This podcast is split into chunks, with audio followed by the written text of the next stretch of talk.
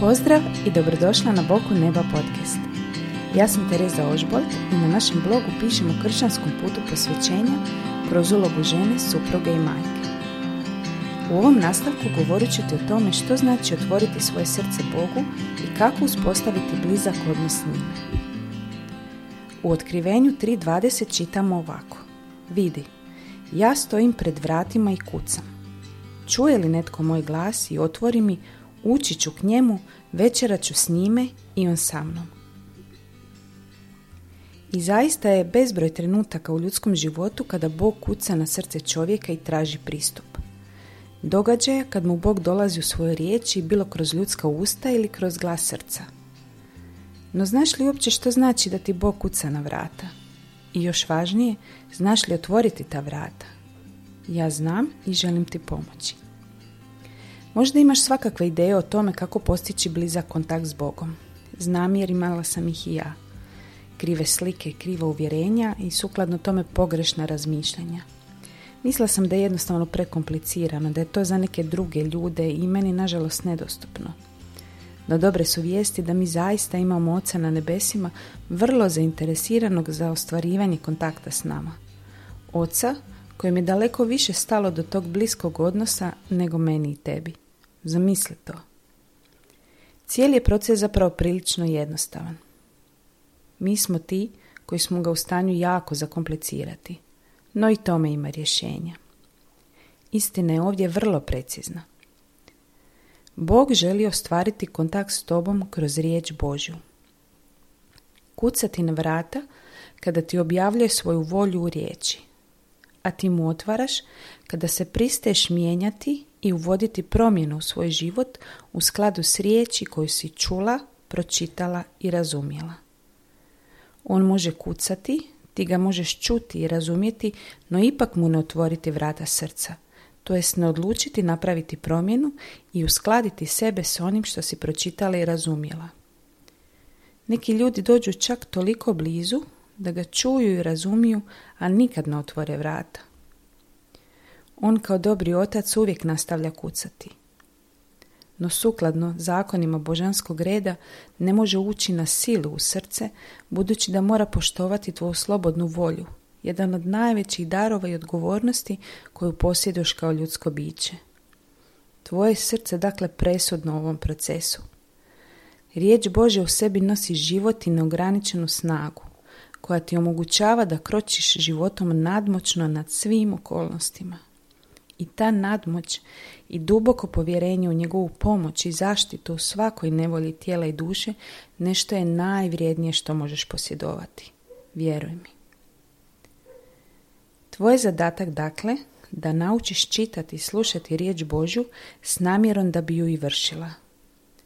Ako ga naučiš primiti u srce, to jest odlučiš se uskladiti s njegovom riječi, doći ćeš u posjed božanske snage.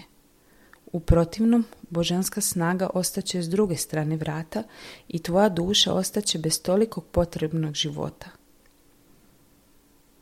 Ovako stanje je smrtonosno za dušu. Duša na početku smrt ne osjeća tako snažno, no što dulje ostaje u tom stanju, to sve više nazaduje, osjeća sve veću slabost i težinu i posljedično sve manje ima snage za bilo kakvu promjenu na bolje.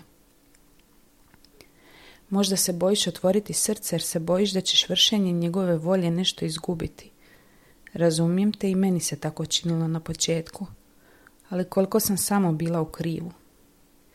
Sjetim se često one sličice što je kružila internetom na kojoj djevojčica Isus stoje jedno nasuprot drugog. Djevojčica u rukama drži malenog medvjedića, a Isus iza leđa drži ogromnog plišanog medu. Moli ju da naprave zamjenu, a ona se sva nepovjerljiva nečka i kalkulira. Nemoguće je da je Bog, koji je ljubav, da zapovjed koja nije ljubav i koja ne vodi do veće ljubavi. Zapamti to. Stav tvojeg srca odlučuje sve, a naše je srce u suštini opako. Još je uvijek zasićeno sebičnošću i ohološću u većoj ili manjoj mjeri. Bili mi toga svjesni ili ne. Naše srce mora doživjeti potpunu transformaciju u ljubav. Hm. Razmišljam se kako doživljavaš ove riječi dok ovo slušaš. Jesu li ti možda pregrube? No nastavi slušati, molim te. Bila sam tamo gdje si ti sada i stvarno ti želim i znam pomoći. Bog ti kroz svoju riječ objavljuje svoju volju. Objavljuje ti ono što ti nedostaje da bi svrhovito proživjela ovaj svoj zemaljski život i sebe još ovdje na zemlji razvila u kvalitetu djeteta Božjeg. Kroz riječ Božju komunicirati ono što ti nedostaje. A za početak nedostaje ti spoznaje o tome što ti nedostaje. Spoznaje o tome što radiš pogrešno i snaga za promjenu. Oboje možeš primiti čitanjem i vršenjem riječi Božje. U protivnom, ne možeš ući u kraljestvo Božje. Ne zato što ocu nije stalo do tebe, nego zato što kraljestvo Božje ne može ući u tvoje srce. Božanska ljubav ne može zavladati u tvom srcu dok ti želiš vladati. Primijetit ćeš da će on nastaviti kucati, unatoč tvojim previranjima i sumnjama. Daj mu šansu. Ukaži mu povjerenje. Sjeti se samo kolikim ljudima i idejama si do sada već dala svoje povjerenje. Neki od njih uopće nisu imali dobre namjere. A Bog je ljubav. Tu stvarno možeš biti sigurna. Sjeti se. Nemoguće je da nam Bog koji je ljubav da zapovjed koja nije ljubav i koja ne vodi do ljubavi. Nemoj ga pustiti da kuca uzalud. Otvori mu vrata i spasit ćeš se. Možda se sad pitaš od čega bi te trebalo spasiti. O, to je stvarno dobro pitanje. Većina ljudi zaista ne zna od čega bi ih se trebalo spasiti. Tome ću ti govoriti u sljedećem nastavku. No do tada voljela bi da promisliš o svemu rečenom. Nakon toga uzmi jednu od poslanica iz Biblije. Predlažem ti Jakovljevu poslanicu i kreni ju čitati jako polako dok te ne zaustavi na određenom stihu. Tu se zaustavi i najiskrenije promotri svoje srce i vidi što se u njemu opire da nakon što si pročitala riječ i razumjela ju, ne odlučiš djelovati sukladno. Što se u tebi točno opire tome da riječ postane živa i djelotvorna u tvom životu? To će biti odličan početak. Samo spoznaja uvijek mora doći prva.